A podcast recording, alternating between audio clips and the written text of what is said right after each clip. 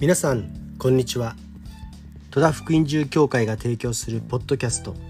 命のパンの時間です。世界のベストセラーである聖書の御言葉をなるべくわかりやすく、しかも簡潔にお届けいたします。新約聖書ヨハネの福音書19章26節、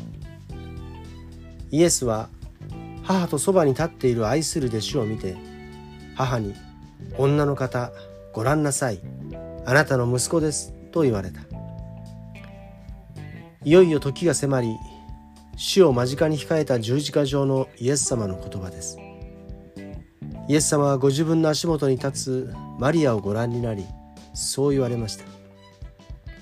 不正な裁判、不条理な判決、精神的、肉体的、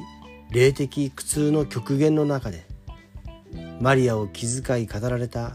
イエス様の言葉です。私たちの救い主は最後の一息まで神を愛し、隣人を愛する愛を貫かれたお方です。そして私たちもそのような主イエスの愛の眼差しに包まれた一人一人であるということを忘れないでいましょう。